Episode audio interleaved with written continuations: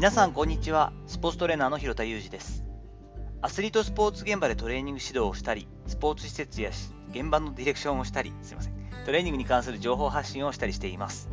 ついにずっと告知をさせていただいていたトレーナーにも必要な10年後も生き残るための戦略2022というセミナーがですね日曜日バージョンも本日の夜行われます。とても楽しみにしております。20人強ぐらいの方が参加してくれることになるので、ちょっと混乱がないようにだけしっかり準備してやっていきたいと思います。ありがとうございます。本日は実はこっそり4キロ減量した理由というお話をしていきたいと思います。私46歳になるんですけれども、実は3ヶ月でですね、4.5キロ近く、4キロ強の減量に成功しております。だいぶこっそりとしたなと思うんですけれども、え実はですね、計画的に4ヶ月計画で地道に落としてきました。これはですね、あのラグビー現場、5月末で、えずっと所属していた清水建設高等ブルーシャークスを離れたんですけれども、ラグビー現場をしばらくちょっと離れるなということが分かってから、ラグビーのストレングスコンディショニングというのが私の専門なんですが、ラグビー S&C コーチっぽい見た目を保つ必要がなくなってきたためです。これね、ある程度がっちりしてて、まあ、私の場合163しかないので上背がないんですけれども、やっぱ厚みがあったり、筋肉しっかりあるなっていう感じがわからないとダメだとは思っていて、すごくそこにはこだわってラグビーの現場の間はやってきたんですね。外見とか格好じゃないでしょって、あなたがやるわけじゃないでしょっていう人も結構いらっしゃると思うんですけれども、これは理想論というか、リアルな現場を理解してない人の意見だなと私は常に思うんですね。やっぱ見た目がほとんどなんですよね。で、プロのトレーニング指導者であれば、自由自在に自分が関わる現場に最適化した姿でいるべきだなっていうのは私自身のこだわりでもあったりします。今後はですね、大学のスポーツであったり、野球がまた主戦場になってきたりするので、そうなってくると少しちょっとこう、ごつすぎるんですね。今までの形の私のシェイプだと。で、膝のこともあります。右膝があまり良くないので、自分の体重が軽い方が負担も少ないので、まあ、本来66ぐらいにちょっとしたいんですけれども、68キロをめどにして、4ヶ月、3ヶ月かけてちょっとやっていこうかなということで、減量というかですね、体脂肪を落とも落としつつのメインにしながら、できるだけ筋量を維持しながらという感じでやってきました。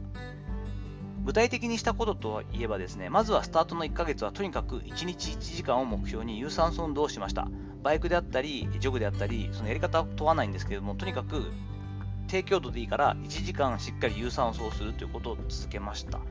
食事から変える方が、初めこう効果は出やすいんですけど、食事制限とか食事のこう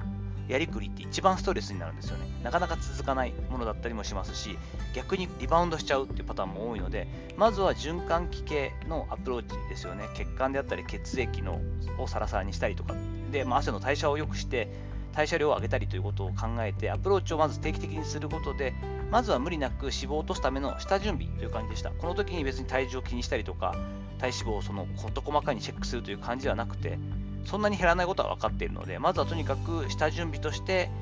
1日1時間をめどにやっていこうという感じで1ヶ月やっていきました。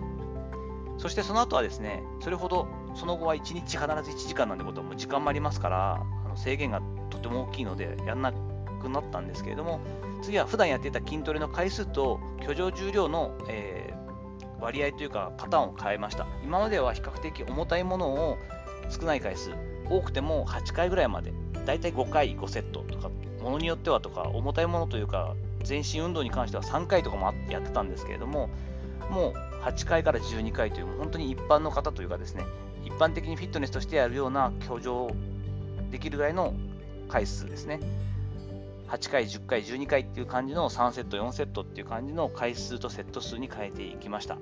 筋肥大というよりは筋力維持というか、筋力向上のためのアプローチをしていくということになってきたんで、本当にたまに6回ぐらいはやることもありますけれども、だいぶ回数を多くしたりして、軽めのものでやるようになっていっています。そして、いよいよ3ヶ月目からはですね、朝ごはん、朝食、そして昼ごはんの昼食の量を今までの70%に減らしています。これ少しずつやっていくとそんなに負担にならないんですよね。逆に言うと、朝ごはんに関してはもう今までほど全然食べれなくなってきたっていうのもあります。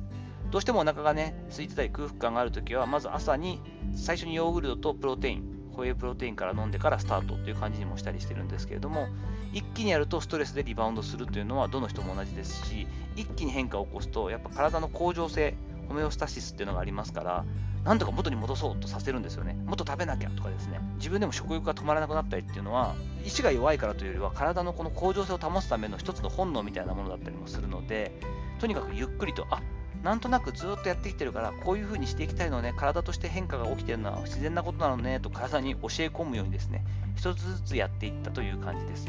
結果的に72.5キロあった体重が今68キロ前後で推移しています。体脂肪も2%、3%ぐらいは落ちてるだろうなと思って、とても体が久しぶりに軽くてですね、